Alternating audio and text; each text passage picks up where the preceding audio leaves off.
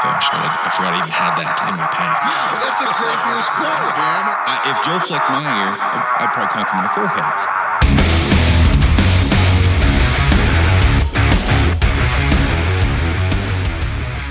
What's up, everybody? Uh, I got Cody Covey across from me on the mic. He uh, had a special appearance today. Actually, we're trying to get our landowner tags from Alex.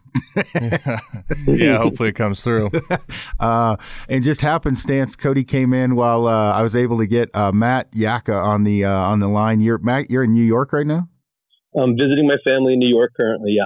Gotcha. And I was only slightly late. Uh, what two hours?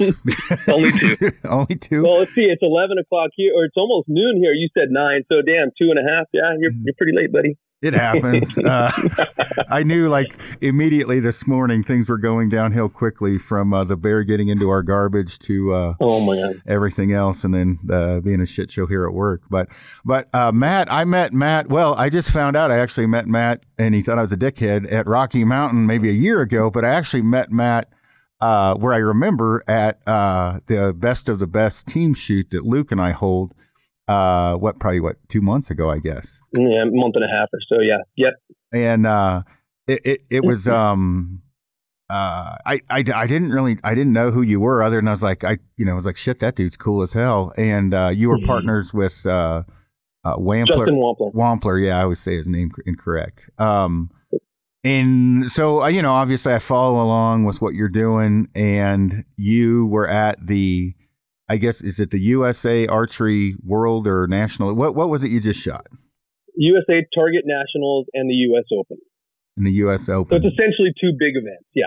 Gotcha. So I'm I'm watching this, and Daniel Collins, who I'm good friends with, uh, the Trad Baby Jesus, which you're going to be Trad Tournament.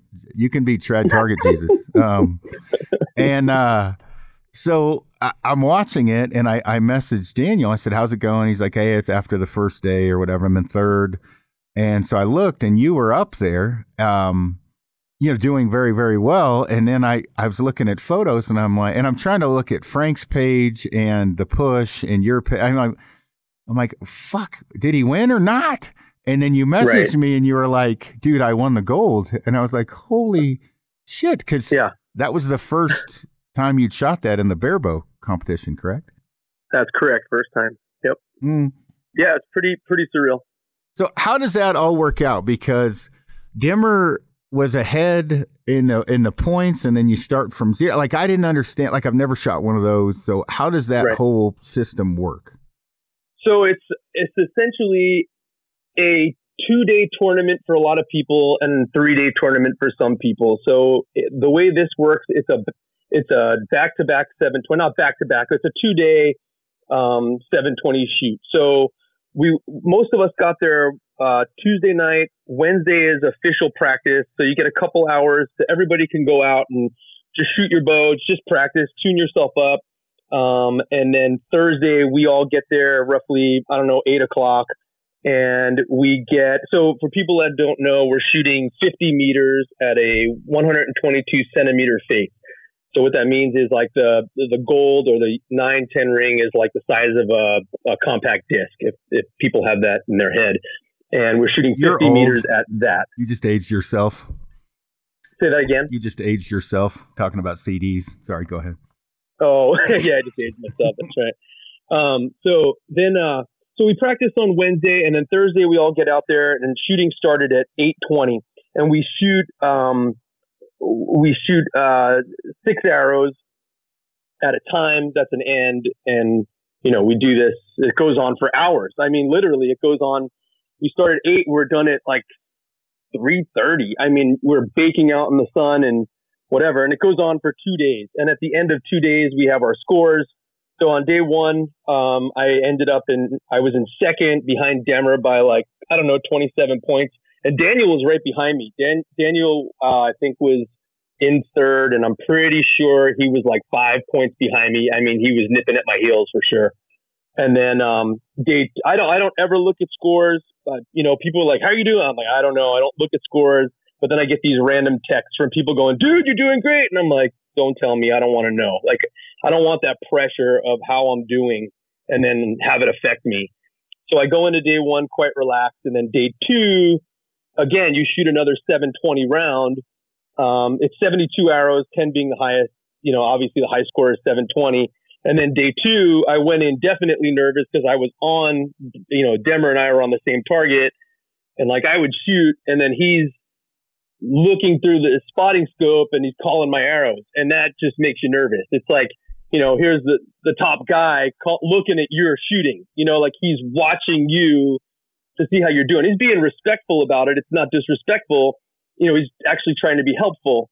And then, you know, but it's nerve wracking knowing that he's watching you from right behind you, calling your arrows. I was like, dude, get out of the scope. Just get out of the scope. like, stop looking at my arrows. You're making me nervous. And so I didn't shoot nearly as well on day two as I did on day one. However, I shot well enough to hold my position at number two. So at the end of the day, like, you know, at the end of two days, he gets that crown. Like we all, they, they do a medal ceremony. Um, he had the high score after two days of 1317. So 1300, you know, 1300 points. And I was at 1247. So if he's number, think about it, he's number one and I'm 70 points behind him at number two. That's how good he is. He's that good of a shooter, you know. And then we all get to play because there's not there was just I think just about 30 some odd of us, 30 37 people. And then what they do is they have eliminations on day 3. So you take everybody, clump them in, and then you go from 32 people to 16 people to 8 to 4 to 3 2 1 kind of thing. And it's just uh you know, it's brackets. So like let's say number one person shoots against the number um, 32 person, and then it just keeps breaking down from there. And then on day three, we have that you know that that breakdown shoot off, and then it comes down to the final match, and that's what everybody gets to see on Facebook or YouTube and things of that nature. Is the last of the last thing. So when you shot through the bracket, who who did you shoot against? Um, I shot against well, no, not to say anyone you wouldn't know. I think the only people you would know is maybe Frank McDonough and oh shoot, I, that's probably only person you would know. You, There's you, like a whole list of guys. You shot Scott well, against Scott as well, didn't you? Oh yeah, I shot against Scott. Yeah, I didn't know if you knew Scott or not. Yeah, mm. Scott Einsman, I shot against him. He was right before Frank, so I beat I beat Scott. Um, I think in a tiebreak, and I beat Frank in a tiebreak as well. So they were very close matches to the very end. Yeah, very close. Yeah, yeah Scott actually just booked a hunt with us to go uh, out at. Oh, very cool. Yeah. Oh, cool. Yeah. So yeah, nice guy, super nice guy. Yeah, he is. Uh, what was funny is I was talking to so the guy that I guide for Scott, and he's Scott, and I'm on yeah. my mountain bike pedaling up the hill trying to talk to both of them to reschedule uh, what I'm going to refer to as Asian Scott because they were getting confused. and I'm like, look, I don't know how to separate this other than one's going to be Asian Scott and one's not going to be because you guys are screwing me up here and I'm breathing too hard for this. So, uh, yeah, he's coming hunting with us in January, actually. But uh, so uh, I, I, watched on the competition archery media what saved you. Dimmer kind of flung an arrow up in the eight or seven ring on the last right. end, which is what really helped. Um, and then you dropped a 10 on your last arrow, last didn't arrow. you? Yeah, I did. Yeah, it was crazy. Actually, the I think what what got Demmer the, was the very first arrow. You know, we went out there, and you got to understand if if this guy shoots an eight, it's rare. You know, he's a nine ten. He's a 9 10 8 shooter. You know what I'm saying? Like mostly nines, a lot of eight, or a lot of some tens, and then every once in a while an eight and we got out there. His first arrow was a four. Yeah, he was wide right, way wide right. It, was crazy, and he never. I'm not saying never does that, but that's uncharacteristic of him to hit that kind of a shot, you know. And then I won that first set pretty quick. Like it was like, well, holy smokes, okay. And I heard later the judges down at the end. I heard this from your agent. So I have a, you know, I have a person that pulls arrows, a friend of mine, Dan, and he had, I think it was Josie pulling arrows on his end, and the judges down at the target end were like, "Oh, Demmer's screwing with this guy," you know, like he's baiting him in, making him, you know, letting him win the first set. And it was like, not to say it's insulting, but he's that good. You know, you don't expect to beat a Demmer. yeah, and I, have had, um, uh, you know, I've chatted with Demmer a little bit on the phone and back and forth some on, um, you know, just on uh, like Facebook Messenger or whatever. Sure. Um, you know, he's super, uh, you know, great guy and very, um, very uh, what's the word? It, it, drawing knowledge out of him from I like I don't ever talk about knowledge. Not that I can't learn anything from him. We just are usually shooting shit about something else. But um, you know, talking with Frank a little bit, he had said, you know, one of the things he was trying to do is get some of that knowledge out of Dimmer's, you know, brain because it's uh, you know he's a shooter and sometimes he doesn't communicate as well as far as on a teaching standpoint. Um, Correct. Yeah. For people, and, and I can't say because I don't, you know, I've never bugged him about knowledge, but it's cool to have, um, you know, target shooters and hunters. I mean, it's a lot of of, of good people out there to get, uh, you know, info from. I, I think Frank is actually he's a coach. Um, yes. for, for adults and youth. You obviously you're a physical fitness trainer and you coach some as well, don't you?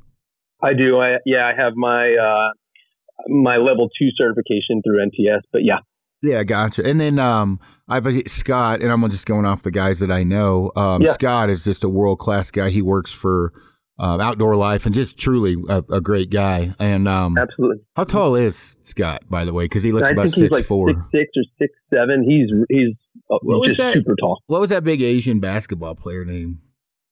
Remember? Oh yeah, I totally seven remember. three or something. Yeah, I can't. That's going to be Scott's, top of my head. Scott's new nickname. S- simplify things while we're now, Dad. So I'm not calling two Scotts. But, um, but yeah, uh, no, it's amazing. I'm watching it. Um, you know, I was just watching it on my phone, and you, you I, I mean, I, why uh, Dimmer had double clutched on one shot and still dropped a nine.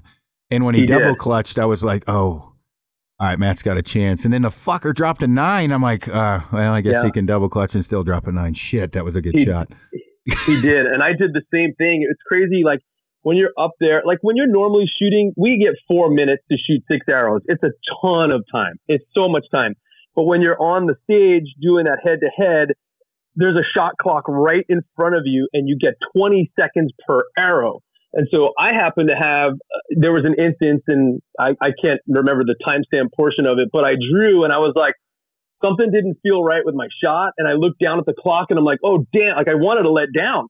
And I only had 12 seconds. I'm like, can't let down. And I took the shot and you could see my head move and it wasn't a good shot and it ended up going in the nine. And I'm like, oh God, like that, that saved me. So I did the same exact thing he did. So it, it's so this is funny. So last night I'm getting my bow dialed in for antelope. I have a grizzly target at uh, at 50 yards, and I'm dropping groups like um, good groups for me, home course, right? Everything else, and right. it's funny when people trying to put things in a perspective. I can easily shoot in practice good enough to make it look like I could do really well in a national competition, you know, like paper plate right. size groups. And my wife's like, honey, you should go to one of those. And I'm like, yeah, it doesn't doesn't quite work like that. And she's like, what do you mean? And I was like, I'm at my home course with the dogs barking and you beside me, and I've got to chew in, and I'm in sandals and a sleeveless shirt, and there's no pressure. And one of the things that I had talked to Cody Greenwood about recently, he was bringing up is is the heart rate. Uh, one oh, yeah. one thing I've got good thing going for me is my heart rate stays relatively low, and animals are in front of me. But they were talking about at the recent Olympics. Um, what what oh, someone's yeah. heart rate goes to, how how you handle adrenaline, and and so talking about that, um, how much were you shitting your pants when you were shooting against Dimmer for the gold? That's were you so able to control it? Yeah, dude, that's so funny you should say that. So the guys from uh, Competition Archery Media, they don't know me because I'm very new to the game in a way, and you know, so they they call me over in this big tent. And They're like, "Hey, we want to have an interview with you."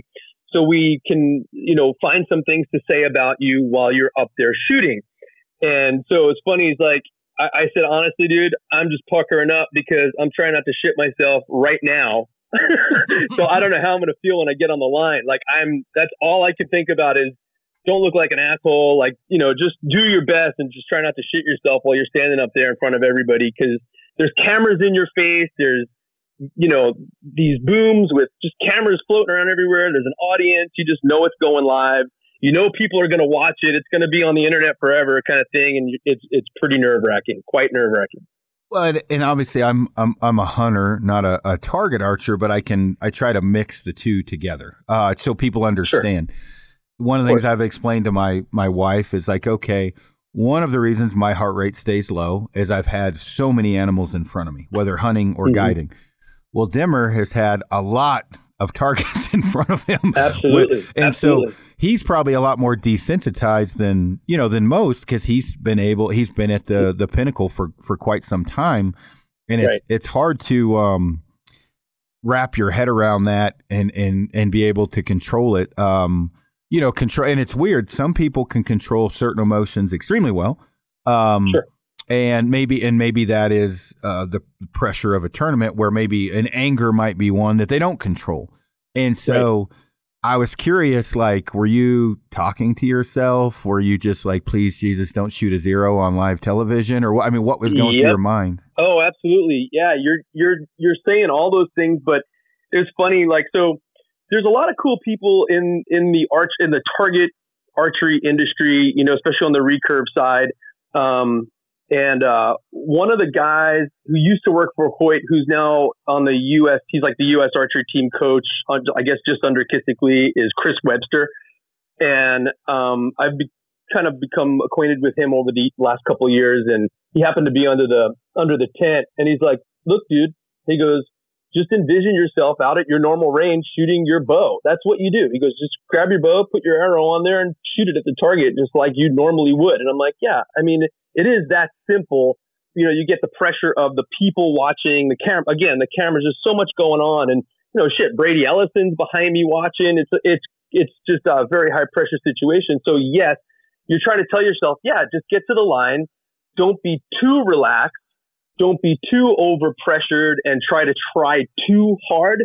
you're just up there going, all right, and you know, you say a little prayer and whatever, you know, and you get to your anchor and do all you can. One of my favorite mantras or things I say to myself is just make it look good. And you know Trevin Stolfus, of course, and I know you know Trevin. And it was funny when we were down there at your shoot, he's like, I get target panic and blah blah blah. I'm like, dude, the one thing I say to myself, and now he and I say it all the time, is just make it look good. Just make it as if you're trying to show people this is what archery is supposed to look like when you do it right. And you're following your form. If you're following your form, you're not worrying about your result, right? Don't think of your result. Just think of them. Think of all your actions to get the arrow to go down range into the right place. So just make it look good. yeah well I, I, you know, I've, I explain these things to my to my wife. She shits her pants, you know, new hunter, and she gets a little uh, twitchy when you know animals are in front of her, and and uh, and she's a great shot. And I tell her the same thing. I'm like, honey, one, there's nothing you're going to do that I haven't already screwed up. So don't ever worry about Right. my opinion or what I'm thinking because I've already Of course. screwed it up. Two, just pretend you're shooting normal. You know, you're shooting at a 3D target. You're shoot whatever. It's all in your own mind, which is easy to say. Yep. Um, but that I mean that you know, hunting wise, that's one thing that same. You know, the pressure you're putting on yourself and what's going on in your mind is really what the end outcome of the shot looks like. I mean, you may get lucky occasionally, but if the entire time you're worried about missing, you're probably going to miss. Um, That's right. if you if you go into it with confidence, you know you're you're probably going to hit it. Um, Yep. Tournament archery, and I, I'm not um, by any stretch a, a tournament archer with a, a recurve, but I did shoot compound quite a bit. But watching some guys, uh, one of my buddies, we were at a tournament um, out of state, and uh, he got into a shoot off for third, and he had a couple warm up shots, and I came up to him, I'm like, "Hey, dickhead, did your arm shrink?" He's like, "What do you mean?" I'm like, "Because there's about five inches of arrow hanging off the end of that bow." He's Mhm. like, "What do you mean?" I'm like, "You're short drawing, dude. Get your shit together, man." I was like, "Calm down." He's like, "Dude, in my mind, by the time I like touch my face, I'm ready." You know, he just he was, you know, nerves. I mean, it's just how it is. Um, Mhm. but you know, talking someone off the ledge a little bit, I'm like, man, just try to block out everything. And watching you, it looked like you weren't shitting your pants too bad on the video. Maybe maybe you Well- hit it well. Yeah. So uh, initially, the staging area, it's crazy, dude. It's like being on a, I guess, like what you can consider a talk show. You're back there, like behind the scenes, and there's like a guy going, okay. You're going to come out and you're going to stand here. You're, you're going to come out and you're going to stand here. And then your coaches are going to come out and they're going to do this. You're going to stand on this star in this area. And I mean, it's crazy. Like people are pointing in lefts and rights and you're going rights and lefts. I mean, it's, it's just a, it's just hectic. And so before getting up there, I was crazy nervous. I was like, what the hell? Like, what do I do? But once we shot the first end and I won it, it kind of toned me down a ton. Like, just, I was like, nope, I'm not nervous anymore. Now I'm just shooting, you know, just like what Chris said. And like my, my, the guy I had in my coach's box, I don't know if you know him, that's Justin Huish. He was our last gold medalist we had in 96. And he was like, dude, just take no prisoners. You're, you're doing great. Just shoot your bow like you normally would. And that's it. Just go for it. So it did calm me down for sure. No, that's that's good. It would be interesting. Not that you want to go back and lose the first in, but would that have mentally crushed you, or or or what? No. It's, it's it's no, because you're going against, like I said, you're going against Demmer. You don't expect to win. So Yeah. I wasn't expecting to get points. You know what I mean? So I think the fact that I was getting points helped me, but I did not go in there with the expectation to win. I mean, I could have shot all of my arrows in the dirt 20 feet in front of me and walked away with a silver medal, silver medal and been like amazed, like, oh my God, this is great. Like, look what I did. Yeah. yeah, exactly. So I wasn't expecting to win at all. Yeah. Well, and it's um it it's a unique um um situation just, you know, first time really, you know, shooting uh bear bow at that tournament, coming out with the gold and then you know, uh, I guess people actually think I know what I'm doing because I have a podcast. So, you know, tons of messages about this thing. That's why I bugged you so early about getting you on the podcast. Is people are messaging me, and I'm like, guys, I, I shoot a hunting bow. I have no Right. fucking idea. Well, I don't even know how that thing is scored, other than if it's scored the same as when you shoot a compound, um, or the same format. And Right. so, uh, you know, guys were asking lots of different questions as far as setups and and what bow were you shooting, and I'm like. All I remember, he and I got in a shoot off, and his bow was significantly taller than he was. I don't know how long that bow was, and Pretty so close. I, yeah. yeah so kind of go through that like obviously people know i'm usually a 580 600 grain arrow i'm 60 pounds Right. 58 pounds and those things are out there constantly because whether it be a me or a i don't know a jake downs or south cox or that hunting info's out there i think as it seems to me a lot more than the tournament stuff um Absolutely. and, which I would like to hopefully be able to change that and maybe get Frank and Dimmer on and, and, and discuss some of this because it's just not my my place. Um, Right. What was your setup? Your I mean top to bottom, your riser length, your arrow, or excuse me, your your limb length, your poundage, your arrows, Right, point weight, all that shit. Yep. So um, my the bow I was shooting is a Hoyt Xceed. That's the riser on Velos limbs. That's their top of the line limb, and uh, 42 pounds. And that is cranked all the way down. So, like you know, an ILF, you can kind of back them out and back, you know, turn them in and give give yourself a little more weight, change your tiller, change your brace height, whatever. Um, so th- that was a 42 pounds on the fingers. I'm shooting. Um, oh, and they're medium limbs, so it's about a 68 inch bow. I don't have a, a long draw length. I draw about 27 and a half. Um, so it's not super long. Um, shooting Easton X10s.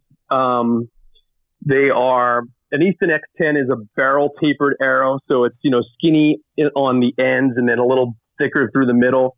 It kind of stabilizes the arrow a little faster just by design. Um, they weigh about I don't know 330 grains. They're a little over 20 29 inches. They're very they're pretty light. You know, nothing you'd shoot with a hunting bow, at least in recurve or longbow. Um, it's just a completely different setup. You know, it's just lighter, uh, lighter from a draw weight standpoint, not from an actual mass weight standpoint. The bow is heavy. I have a Hoyt makes a uh, a riser weight that you screw into the riser. It gives you a little more a little more mass for stability. You know, in, in your holding weight.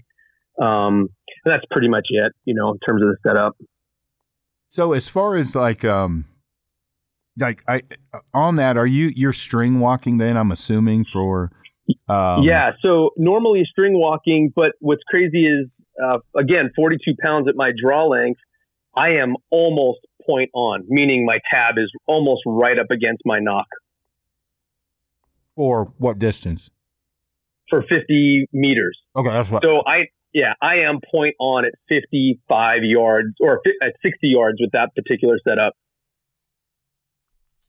Gotcha. Um, kind of while we're talking about this and talking about kind of integrating or not integrating, but get getting them a little more target info out there as much as as hunting. Yeah. Um, one of the things, uh, Frank, I had talked to him maybe a month ago, he had done a, a video talking about like shooting a vertical bow um, compared to, you know, shooting obviously a canted bow because I shoot with a lean. Um, one of the things that I want to make sure that's very clear to everyone is I would not necessarily follow my form. Uh, so, Yeah. um, I only bring this up as my feelings. I want to get your take on it. It's kind of like somebody that shoots the NTS or power archery type of a system where they hit, um, you know, more or less max expansion, um, you know, correct and proper back tension. You can snap shoot, choose to snap shoot when needed if you use that system. Meaning, if you got a quick, if you snap shoot, you're not going to be able to shoot an NTS or a, or a power archery type of a, of a shot or a system. Not at all. I, So like I, yeah, I I always say this. Like I grew up when I my start in traditional archery, you know, in 2002. That's all I knew was snap shooting.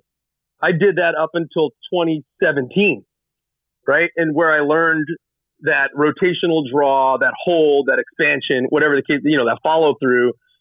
That snap shooting will never go away, right? It'll always be there for me. So if I'm, you know, seven yards from an elk and I'm under a tree and I'm totally sideways, I can make that snapshot happen without a doubt, just as good as I did, you know, eight years ago. You know what I'm saying? But that target archery draw hold, you know, isn't necessarily to me hunting applicable. Does that make sense? Well, a hundred percent. I I need to get Frank and, and and maybe you, Frank and John, on here. But um, what I try to convey to people is I would not change, and I told Frank the same thing. I see no reason to change with because of shooting in a ground blind and cliffs out of a tree stand. Sure. It's very difficult to shoot a uh, a vertical bow for me. Absolutely. I but agree. the NTS type system has done very well for me um, hunting. And I had guys tell me I'd never kill anything when I first started going to full draw and expanding. And I haven't had any issue because when I need to snap shoot, I'll grip Right. it and rip it. What It's I there. what I what I see people do that have snapshot is they have to close their eyes to stay at draw. Um, right. uh, which is crazy to me. But that was the the Asbell, um, you know, well, you know, whatever the the back in the day, the grip it and rip Yeah, it absolutely. mentality. Yep. You cannot shoot consistently at forty yards. Um, snap shooting. You you. I, No. I've not met anybody that can. Um, No, absolutely not. I've met a lot of people on the internet that told me they could, but I think they're full of Yeah. shit. Um, when the rubber meets the road, though, you get a deer walking under you at 18 yards, 12 yards. You can snap shoot, no problem.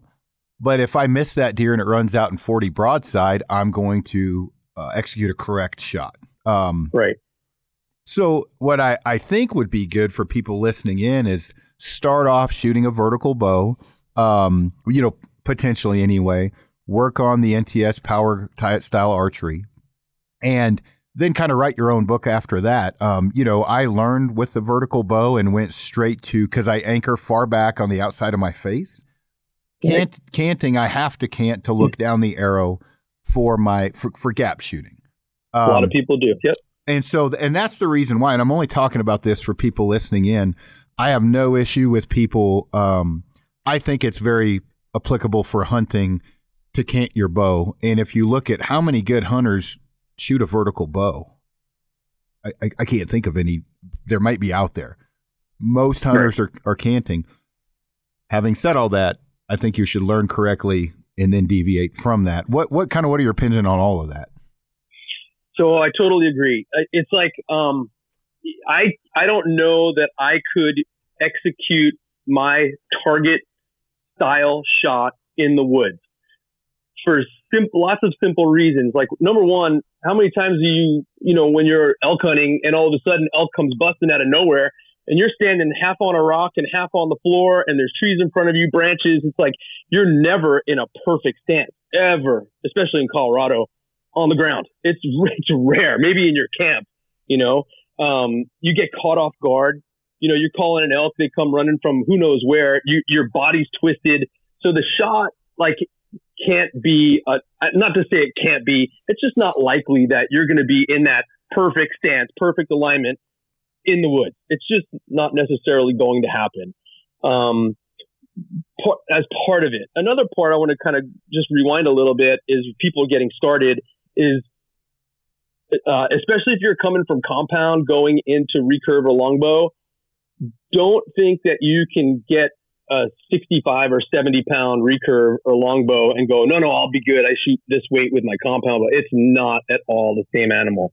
So, like you said, if you started with the proper form, maybe an NTS system, and used a lighter bow to just understand the mechanics of the shot, you can't. I mean, I'm I'm super opposed to people going getting 55, 60 pound recurves and longbows for their first one because you're going to ingrain bad habits. I mean, it's just going to happen. Um, but yes, you have to be able to cant the bow in a hunting situation. Shit, even horizontal, not just cant. I mean, what if you're clear under a tree? I mean, branches, whatever. You need to be dynamic in that sense and be able to take shots from all different positions with the bow and your body. Well, and that's one of the things I was talking with Frank about. And Frank's the guy he took third. Um, Frank did take third, yeah. Was that uh, I didn't disagree. I agreed with what he was saying, but there's a mix because um, you're never going to want to use my form to shoot what you guys just did. But sure.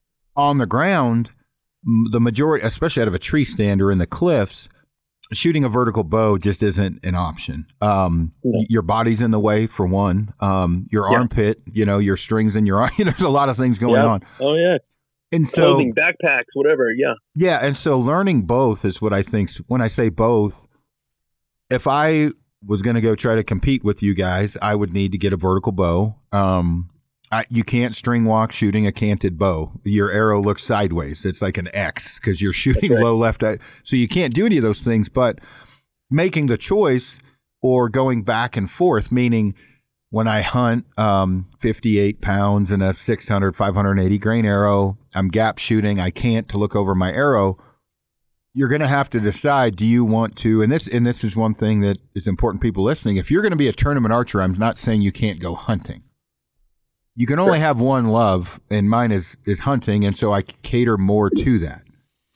Not to say that you know Matt or or Demmer or or Frank can't go hunting it's just that for me, I'm a little worried what I would lose in hunting if I, you know what, you know what I You get used to the cast of the arrow, the speed. Sure. You know, you get used to all those things. And and, and I'm kind of a chicken shit because I, I I'm nervous that I I come up on an animal and then I'm not remembering my hunting setup and maybe remembering the tournament setup. Right. I, I think though if you start with that vertical bow, it'll be easier to transition over for hunting if you need to cant. Um, and I agree. Yep. Uh, uh, you know, as we go into all of this, you're going to learn the fundamentals of archery with either one in in in becoming a professional. Uh, um, I don't know how you want to perfect the craft. Learn to fletch arrows, learn to tune, learn to build strings, learn mm-hmm. to serve. You want to learn all those. You're going to learn those no matter whether you do one or the other. Um, right.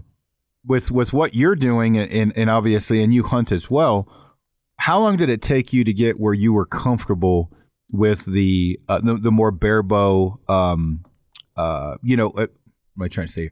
When do you feel like you kind of had it locked in? And I, we're all still learning, but did it take you one year, two year, three years? I mean, before you felt confident in your ability as well as the knowledge to tune and things like that. Pretty quick. So my knowledge for tuning, I think, is pretty strong with a trad bow because I did it for so long. So like if I'm shooting any of my longbows or recurves, you know, really all we have to work with is the arrow, right? We really can't change our tiller bolts, um, especially if you're shooting a one piece bow or a two piece bow. There aren't any. You know, we have the brace height and the arrow to figure out how to shoot a straight arrow, right? I mean, that's it. I mean, it's just we we can mess with the point weight, we can change our arrow spine. There's really that's all that's to it. But what I started doing, um, I would say about three years ago was I worked with like a fixed crawl to kind of understand that what a crawl was. And then once you figure out how crawling works, it's so ridiculously easy. You just got to know the crawl. Like you, you have the arrow is giving you a sight pin. And so if you have the form, you still got to make the shot regardless. You still have to make a correct shot and with all the proper portions of the, of the, of the form, so to speak, um, but once you figure out the crawl and your crawls at any distance, you're going to be point. I mean, dead on. I mean, you saw me and you know uh, Daniel do it. I mean, we all kind of do it. It's just once you learn those crawls, it's it's it's not fail proof, but it's damn close. To pretty, yeah, pretty accurate. So before everybody overloads you and me with why don't you hunt that way, it is a bitch to tune a broadhead. Um, Abs- oh yeah, wh- wh- whether you're string walking or, or a fixed crawl. Um, and, and again, I'm all about just getting knowledge out there for people to choose. If you have a fixed crawl, um, and you um, in tune for that that fixed crawl, there's no problem. When you have to deviate from that fixed crawl, shit goes south quick. Um, real quick. Yeah, and and Cody Greenwood, the dumbass, came down to the Davis Mountains on a mule deer hunt with a twenty something yard fixed crawl. And every time I range something, he's like trying to, dude, you're fucking killing me.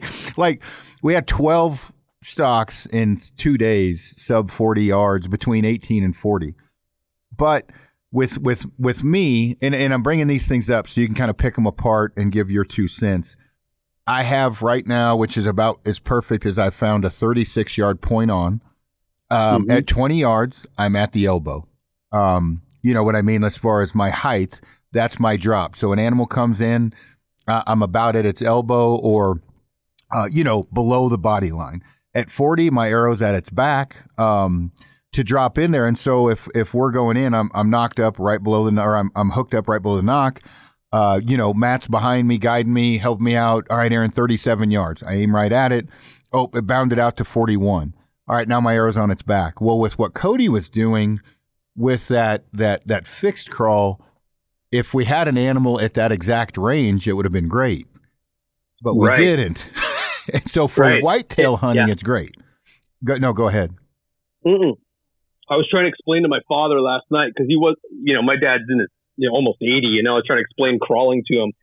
But that's the thing with crawling too, is at each particular distance, it's so specific to the notches on your tab or how many, you know, wraps of a serving. It's so, it changes like yard to yard. I mean, it's got to be, you know, like you're saying, if you don't have a rangefinder and you go, okay, it's 33 and I have an exact 33, you know, otherwise there's a deviation there that, you know, you're going to miss high or low. You know, it's going to happen. So you got to really know what those drops are or what those crawls are. If you're in a hunting situation, you're talking about tuning a broadhead, shooting out of a trad bow with a crawl. Yes, it's going to, it's not quite the same. But you were describing like a gap shooting, like I, you're on a higher, you know, on their back or at their elbow. Um, the gap shooting, you can tune your bow where you are point, like your tab or your fingers are right on the nock. That bow is going to shoot best from that position. So you can tune your broadhead best shooting from that position. You just truly have to know your gap. And I think gap shooting is harder. And that's what you do. Well, and it's just what I got used to. And I, I have a big block target, whatever those are, five by five Yeah. foot. And I have horizontal lines at six inch increments um, painted down them. And so I start at 20, I shoot a group of three. Um, you know, I'm 18 high. So I just write on a piece of paper 20 plus 18, go to Right. 25 plus 12. And then Right. but I don't, I've gotten so used to that, it does not bother me kind of looking through, you know, I'm not picking a spot on the animal. I'm, unless it's the perfect, if it, unless it's 36 yards, I'm picking a spot and aiming off of the animal, which is difficult for people to, That- to it's do. very difficult to people from people to do that. So especially like let's use 3D as an example. I have friends that are you know kind of getting into traditional archery, and they're like, I don't get this. Like my points at their feet or in the dirt, right? So you have to kind of when you know your gap at the end of your arrow to the you know your to the area you're trying to shoot, you got to really know that you know that's 18 inches or that's 14 inches because you're to miss, right? So people see their arrow in the dirt, and it's like well, how's that supposed to hit? And it does, right? You know, it's that's that's just truly learning the gap. But you got to know it. You have to know it. Well, and while we're talking about the gap, one thing I kind of changed, I initially was so concerned, and Cody was there the whole uh, time in the beginning. There was a lot more missing in 2016 than there is now. I don't, I don't miss much now, but fuck, I missed a lot then. Well, and Tom Clum told me it takes three years for you to get to kind of your potential. well, I was working on a solid three months and uh, trying to figure shit out. Right. so um, when when people are, are are are learning this, that gap, I tune my bow for a specific gap, and so mm-hmm. Whether my point weight ends up at 300 grains or at 225 it has to do with my arrow flight being perfect with a 35 or 6 yard point on. It was 40 before, but I just don't take I mean most of my shots are close. Um, right. you know you kind of you evolve as you you know become, you know, your your tournament or your shooting career goes on or tournament career. And mm-hmm. and so the reason why 36 is most animals I've shot, I've shot some at a few feet, some at 18, but at at at 18 to 22 yards super easy. I'm at the elbow. I can still see the animal where when i had a 40 42 yard point on for fuck's sake i'd be like six inches below its hoof. That is right. hard to do. Where mentally. Oh christ on a cracker man. You talk about a, a javelina? It's oh, like yeah. looking outside of your objective on a rifle scope and, and seeing sure. it over the top of it. And so I, I'm, I'm only talking about this because people listening in if you are a whitetail hunter, it would behoove you to have a 20 yard to 25 yard point on, right, for most tree stand hunting or something like that, or a fixed crawl. But you come out to the Wild West, well, that's kind of close. You you might want a little bit farther and then learn your your drops. And there's no right answer. To, in my opinion, is what's right for that specific person. So for you, how do you hunt? What do you what do you do? So this is funny you should bring that up. What so what switched me over, I had an experience about uh, it's been, been about four or five years ago. My buddy called my I have a friend from Michigan who invited me out to hunt whitetails. And he the the first day he's like, Hey dude, there's a pretty good whitetail buck that's been running around. Um, why don't you sit in this spot here? He's kind of been coming around this area. I'm like, all right, no problem. And the first morning I saw a ton of bucks, but not that particular one and I said to him, Hey, I want to go and try out this other spot. And he put me in a tree stand that he had set up and it was very high off the ground. Um, and again, I've been hunting from the ground for quite some time now. Like, so getting into a tree stand, a small platform tree stand was kind of unnerving because I hadn't been doing it for some time. You look like and Frank I, up there. White, dude, white knuckling like, it. and then so sure shit, I'm sitting in this tree stand, and here comes that particular buck. I saw him walking down this lane from my left to right, and I'm like, oh, this is going to be amazing. Like this buck's going to walk right past me at 18 yards, and it's exactly what he did. And I'm standing up and I'm shaking on the tree like it's a small platform. And I just did not feel comfortable even drawing my bow. And I'm watching this deer and he's standing, I mean, he's 18 yards in front of me and a whitetail at 18 yards away from 20 so odd feet up shrinks immensely. Like your target, like what you're aiming at, that vital area, it's it's gone. It's it's truly gone. And I was gap shooting at the time, and I'm like, I I am not going to shoot at this deer. Like I let it walk because, and I did the right thing, of course, because I was like, I'm just going to fling an arrow in this buck's direction, potentially wound it, and screw the whole pooch. You know what I'm saying? Like, so I didn't want to go that route. And that was my moment. Like, I have to do something else. I can't just guess the shot. Right. So that took me away from gap shooting. And I was like, I'm going to, I have to try to learn a different method of aiming so I don't wound an animal. I wasn't going to play that game. And so I, I don't know. I, I forgot where I, I must have learned it on either Matt Zernzak's push thing you know, someone or one of those videos where they were talking about string walking. And I was like, all right, I'm going to try this method. And I haven't looked back. Like, so the, the, the gap thing, you know, I just, I can still do it. I mean, I can still do it the way I used to do it. Um, but it's to, to use that point, that point on, uh, with a string crawl to me is not fail proof, but it's as accurate as you can get, I think, in my opinion. No, I, I agree. And that was one of the things I had talked with with with Frank about um uh, uh, with the best of the best shoot and canting and everything was like I'm like, well, dude, give you know, give me a little bit of credit. Like I did run with him, uh, you know, talking about columns. Like the first day we shot, I think he got yeah. me by six. I'm like, man, you're not exactly comparing apples to apples. I'm shooting 170 feet per second gap shooting. He's shooting 230 string Sure. walking. Now, I'm, that's not. I'm not making an excuses. I prefer that method, but it's Mhm. not as good as string walking. Now, I would never string walk personally hunting because I've gotten so accustomed to gap shooting. It's not that I'm against it. Now, you do need to hunt not a tune. It's just that that's what I've become comfortable with, and I've had such good success with it. I don't. I don't want to change. But Yeah. I have changed my gaps. I have changed my my bow setup. I have changed certain things to make me more consistent. Uh, you know, feather touching my nose or my vane touching my nose, so I keep my my head alignment is better.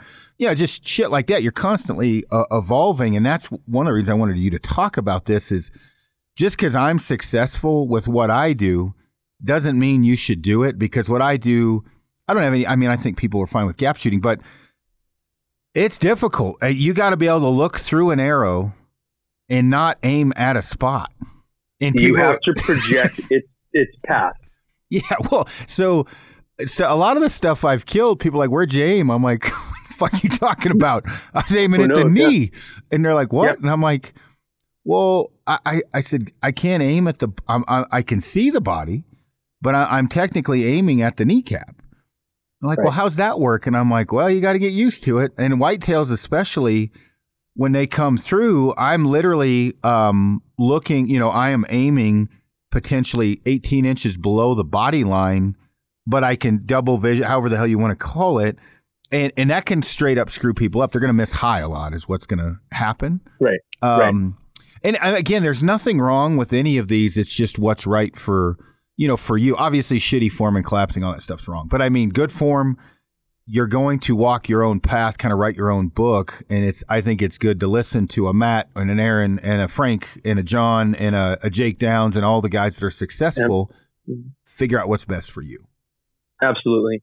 Yeah, and there's no again, there's nothing wrong with gap shooting. If you but you have to it's very helpful to stick with one bow, one arrow weight, right? So you, it's can see why very I'm consistent over time. You can see I'm such Did a have- pussy for changing. Uh, you're yeah. exactly right. Yeah, I have I bet I have 40 bows. I bet I have 40 wood bows at my house. And I love them all and I want to shoot them all. But guess what? With each bow is a different arrow, is a different shot. I mean, and it's like you got to pick and choose what's it going to be, right? So if, if you start messing around too much, like I do, um, you're going to be all over the board, right? So you got to really, you know, they always say, watch out for the guy with one bow, right? You just get one bow, one good arrow weight, and just stick to it, and it'll become part of you. Yeah, I mean, a, a good uh, you talk about that is like find one good bow, one good arrow, buy a shitload, and turn off Instagram. That's like the best Yeah, yeah. advice you could get. well, So. I think too, like if if all of us hung out for a weekend at a tournament and we all hung out uh, bow hunting for a weekend or on a backpack hunt, I, I think everybody's going to probably evolve a little bit from what they learn of what they thought was right and maybe what wasn't. I mean, you're constantly uh, learning and adapting, and, and and I get to hunt a lot, and so that is where I'm like, eh, that might work for that, but may, you might want to try this.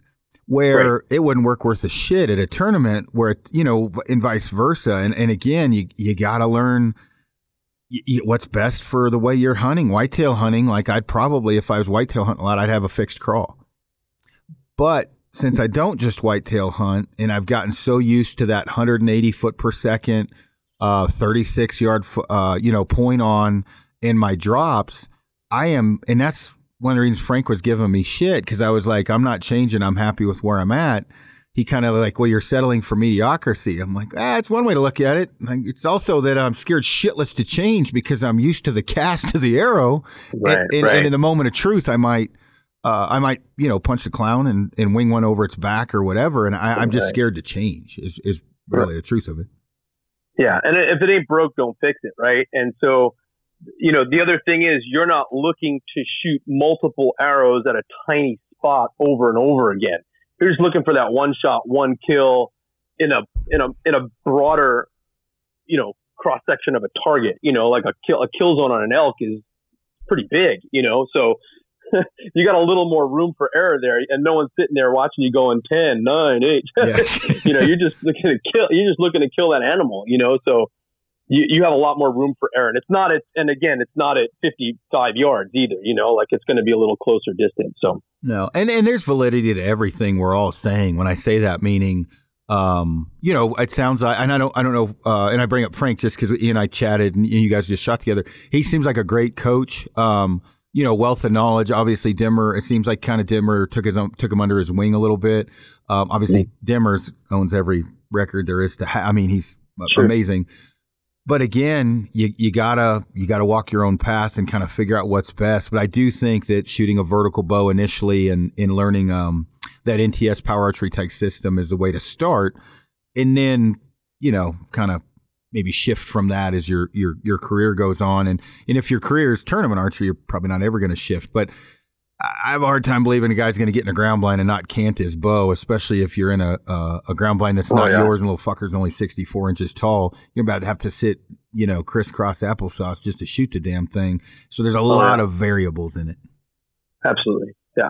No.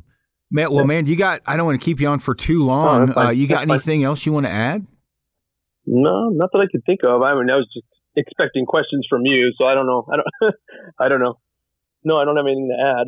Um, no, uh, where can people kind of find you on uh, social media if they have coaching, if they're uh, short for their weight and need some uh, training off of yeah. archery? Because uh, you're a yeah. personal trainer normally, so.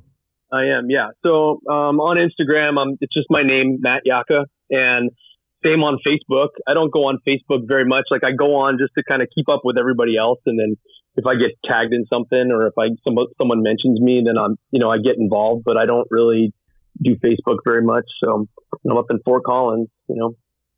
Gotcha. And then uh, what are your are you hunting this year? Do you got tournaments left? Like what are your uh, what, what what's coming up for the, the, this, the yeah this is the first year in about 18 where I am not bow hunting elk so I saved my points this year. Um, my wife drew a third season rifle tag in Gunnison Basin. So we're going to hunt her. So her mule deer tags for rifle again, third season. And that happens to be an over the counter unit for elk. So I'll just go rifle hunting this year there. And then I got, I did draw a mule deer tag for up by me. So I'll, you know, I'll just kind of weekend warrior thing or you know, if I get some time early off of work, I'll go shoot up and I'll, you know, I'll just go hunt for mule deer. It's again, this is probably the least effort I ever put into hunting in the last year because I knew I was going to be doing tournaments. So I was like, I wasn't going to sit there and, you know, go scouting every week and go, you know, I knew I had to put the tournament practice time in and take time away from all the other hunting stuff, you know. Well, so Man, when you bring that up before you get off for for the people no, listening in, I think that is important. Is if you if you're gonna hunt, um, and, and there's nothing um, there's nothing wrong with it with with any of it, right? But I always say you can only have one love, and and if it's if it's hunting, I would say focus on that, and if it's tournaments, focus on that it's hard to do both. You're not going to be as good as you possibly could, in my opinion, at both of them. So sometimes there is a decision a year that you're like, I'm going to tackle tournaments. You may your hunting may suffer, and that's that's a decision to make. Oh, absolutely, yeah. And so I'm not like you. I don't have. So you know, Colorado, our season is 30 days. So let's think of it like this. So if our season is the the month of September, you know, I got to say, okay, in reality, I'm going to hunt three weekends. I'm going to avoid the muzzleloader season altogether, or the you know that whole week of ten days, whatever it is, of muzzleloader. I'm not even going to be in the I'm not even going to be in the mountains. Um, so I'm banking on the first week, part of the second week, um, and then the last weekend is typically, or the last week is when you know I hunt the most. So if you take those days, 365 days a year, if you take 10 of those days, you go, am I a hunter or do I go hunting? Right? So the, the, the fact is I'm, you know, we shoot target most of the time. I don't get to go whitetail hunting every year or pig hunting every year or elk hunting and mule deer hunting. It, it's just, I go when I have the opportunity and that's what it comes down to. So I had to kind of take that realization and tell myself, well, you're a target shooter more than anything. You're spending more time doing that than anything. So you got to pick and choose and dedicate the time in one direction. And I mean that's very true. Obviously, on mine, I'm I'm a I get to hunt six months or plus out of the year, more than that guiding, and so it's a very easy decision for me. Oh yeah, um, absolutely. Uh, and, and, again, I, I, that's important for people to to to to, to pick. Um, and there's nothing wrong with with either one, but it certainly will. You know, your bow, your arrow setup, your potentially your your form or or whatever. Mm-hmm. All of those things may vary depending upon like, nope, I'm going to be a hunter and I'm going to focus on that, or, or shooting tournaments and and again, just food for thought for people listening in um, on on what they want to what they want to do. Like it'd be hard for me to talk Daniel Collins. Uh, actually, he's going to come work for us um, to not shoot tournaments, even though I'm a hunter because he's a one in a million type of a kid. He's 19 mm-hmm. and just an unbelievable shot. Now he's going to go hunting. Obviously, he loves to hunt, but I mean, I, it'd be hard for me to say, yeah, man, do you really want to shoot ASAs or do you want to go guide with me and run all over the mountains? Mm-hmm. You know, I mean, he's mm-hmm. he's got a hell of a future ahead of him. So. Yeah, he sure does. He's a he's a great shooter. Uh, he's a really nice kid. I mean, the kid's so quiet, and I'm I'm not obnoxious, but I'll talk to anybody. I'm not shy. And like you try to talk to him, he's like, hey, he's like a kind of a foot. He kind of kicks the grass as he's talking to you. He's really quiet, and you know, he'll come into his own over time. You know, well, you can imagine what it's like with him hanging around me because I'm oh, wound no, for sound constantly, and uh, he and I got along great. I mean, like I said, I I, I hired him. He's going to come work for us, and uh, yeah, I do I do anything for him. He, he's the kind of guy you hope your daughter marries. Um, Absolutely, but yeah. but that poor fucker. We were on a podcast, and Luke was drunk, like really drunk, and uh, he looks over and uh, he's like, Aaron because Daniel's sitting in a chair, and I tried to warn Daniel ahead of time. I'm like, dude, there's nothing sacred around the crew people I hang out with. You have got to be on guard. oh shucks, I'm all right. I'm all right, fuck whatever. He's like, Aaron, look at that moose knuckle. And and uh, Daniel's sitting in front of us, and he's like, Daniel, when's the last time you had a girlfriend? He's like, uh, three years ago. And and again, Luke is very inebriated. Luke's like, that's because you're wrecking them. You just can't keep them. and you know, Daniel's turning red, and I'm like, oh, gee, I'm sure he's going to church the moment he gets back home. Yep. And then yep. he gets back home, and I call him. I'm like, hey, dude, what's up? Or no, he called me back, and he's like, yeah, sorry about that, Mr. Aaron. I was at church, and my wife goes, Jesus Christ, of course he was. And I, he's just a good kid. He's funnier than hell. He is, and I totally gave him shit while we were out there this past week I was like, dude, you don't reply to my messages. He's like, what do you mean? I'm like, well, when you, when you came to spend time with Aaron, I sent you a message saying, hey, dude, I hope I get to shoot with you this weekend. I can't wait to meet you. But because I heard the podcast you guys did before and I knew he was coming out and never responded. He never responded. And then, um, when we were at your tournament, I, you know, I went up to him, said, hello, how are you? You know, just chit chat. And he's very quiet and you bear, you know, you get one word answers out of him. And then, um, when, uh, we were doing this tournament, I sent him a message and said, we had a team event. And I said, Hey, dude, I don't have a teammate. If you want to do team, let me know. I'd be all in. And he never responded. So he got, I got two no responses out of this kid. And so, um, I went up to him during the tournament and, you know, other people were talking to him and I said, yeah, you don't respond to anyone. He's like, what do you mean?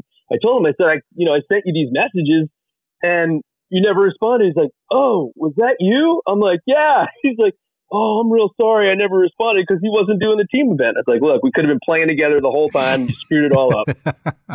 That's funny. He probably he genuinely probably felt bad too. He but... did. He's like, he kept saying, I'm sorry. I didn't mean it. he goes, if it makes you feel any better, I don't respond to my parents either. That's he, It may take a day or two. He'll generally call me back eventually, but um, he it's well, it's funny while we're talking about all this. Uh, you know, obviously I, I get along really well with, with Daniel, but you were talking the first time that you had seen me. And I will say it's justified because I always look unhappy, even though I'm always, I don't know, Cody, you've known me forever. How many times have you seen me unhappy? Not very many. Yeah, I, I, I just don't look happy. So as before we got on this podcast, Matt is talking about me mean mugging him in Rocky Mountain specialty gear and I don't even fucking remember. And it's just, I probably just was looking over, wondered, I wonder if that guy can shoot or who is that guy. And your perception of it was, uh, he doesn't fucking like me, where I'm just not like that, but I don't smile very much. And so I, you know, until you get to know me, and then I'm constantly making jokes and, and laughing. I mean, don't get me wrong, I got a temper, but it takes a lot to bring it out. Well, I'm sure Daniel, I'm like, hey, dude, just come stay at my house. I'm thinking, I wonder what the hell he's wondering Yeah. what's going to happen staying in my house. What stories has he heard about me? And obviously, I had a great weekend, but a super good kid. Well, I will say, you know, de- yeah, definitely that one time when I ran, not ran into you, but saw you at the shop. Yeah, you definitely had that like, oh, this guy's an ass look kind of thing. But spending time with you at um, at the 3D range that time, you were definitely laughing and having a good time and having fun and poking fun at everyone. Like it was, that's what it was all about. Like, and you could see it definitely in you. You were having a good time with it, and everyone else was too. So. Yeah, Well, part of it is I'm introverted as a motherfucker, and that does not help, especially in the position I'm in. So, like, I literally have to focus looking people in the eye when I don't know them. Like Cody, your mom, when she introduced herself, Uh huh. I'm like, Aaron, look in her eyes. Jesus Christ, Aaron, look up, look up. Because I'm just bad about that. So it's funny. But Daniel, I mean, he's, I wouldn't, I don't know if you'd say he's introverted, but he wouldn't say shit if his mouth was full of it. I mean, he just don't talk. Oh, he is totally introverted. Yeah. and, and my wife makes me look mild when it comes, she could have talked Bin Laden out of hiding. Uh, and so, she, and she's what, 5'11, and I mean loud Italian. And she, I just love this kid. And I'm like, you're going to scare the shit out of him, honey. Jesus, calm down. Yeah, he's so nice. I'm like, I, I, I know, but you're freaking him out. Yeah, that's me. That's ex- I'm a loud Italian. That's exactly me. You know, I'm I'm not shy at all. Yeah. Oh, yeah. It's great for me It shows because she'll talk to everyone and I don't have to. So it works out great. She has no fucking idea what she's talking about. They'll be talking about whitetail hunting in Maine. She's like, oh, yeah. She's never even been to Maine, but she'll talk about it. Uh, funny. anyhow, well, man, I really appreciate you coming on and congratulations. Um, super cool from Colorado and took home the gold. So that's that's that's amazing, dude. I'm proud of you. No, thank you for having me on. I appreciate it, and thank you for the congratulations, and thanks for you know pushing people my way and on social media. It's been been really nice. I've been blessed. Thank you. Yeah, no problem at all, man. We'll take it easy, and I'm sure we'll talk soon enough. Absolutely, my man. Thank you. Yeah, bye bye. Bye.